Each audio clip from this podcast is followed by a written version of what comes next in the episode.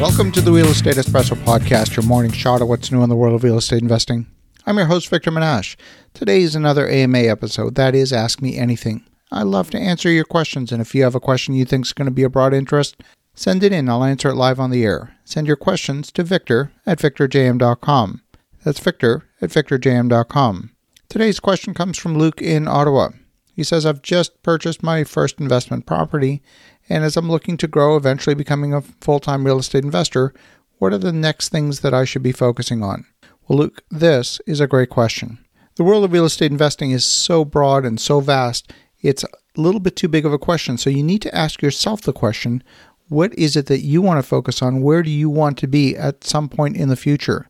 And get extreme clarity on the answer to that question. And then once you have the answer to that question, then figure out who you need to hang out with.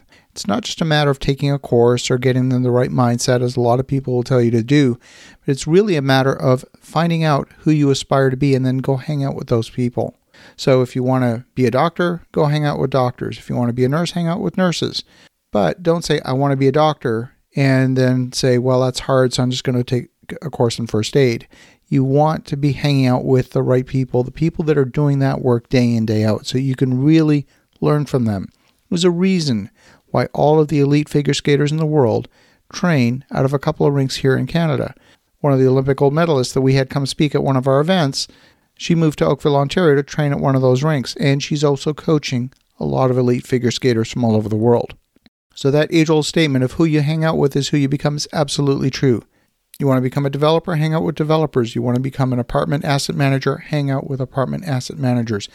Want to own warehouses that eventually become Amazon fulfillment centers? Well, then go hang out with people that do that sort of work.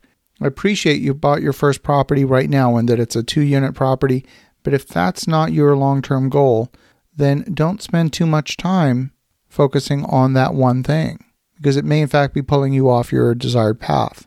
If you look at the individual who's the Prime Minister of Canada, he's started his career as a high school teacher. Why is it that this high school teacher and not another high school teacher became Prime Minister? Well, the answer is very clear because this high school teacher's father was also Prime Minister of Canada.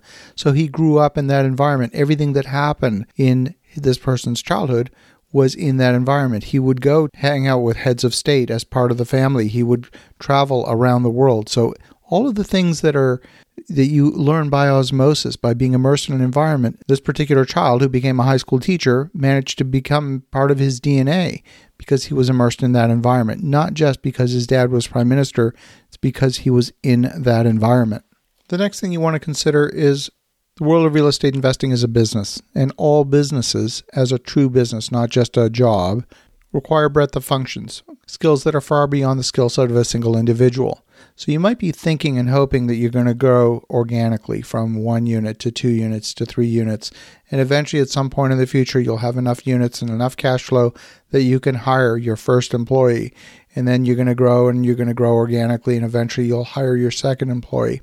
And what I'm here to tell you is that that almost never works. You will get to a point where you get stuck in a low Earth orbit that you will never escape. You get into a trap because you don't have the skills to grow beyond where you are, and there aren't enough hours in the day or enough revenue to enable you to grow beyond where you're currently limited. While it sounds counterintuitive, it's actually easier to go bigger. You need to be investing in projects that are large enough to, in fact, afford all of the necessary skills to have and build a scalable business. And the number of functions that are required, the number of people that you need in order to have any business of any description, means you're going to need to support at least the income stream for nine or 10 families. Now, you might be thinking, well, if I haven't figured out how to feed one family, how am I going to figure out how to feed nine or 10 families? And the key to that is to be working on projects that are large enough to afford hiring that number of employees. So, if you aspire to be a business owner or an entrepreneur, someone who's going to be the leader of an organization like that, you'll want to hang out with other business leaders who have built organizations like that. I want to say congratulations, Luke, for buying your first property in your mid 20s. You're getting a fabulous head start compared to many people in the industry. I want to thank you, Luke, for a great question. And for the listeners at home, if you're stuck and you're wondering why you're not getting where you want to be, consider that you might be missing those relationships with people who have walked the path you desire to walk. In the meantime, have an awesome rest of your day. Go make some great things happen. We'll talk to you again tomorrow.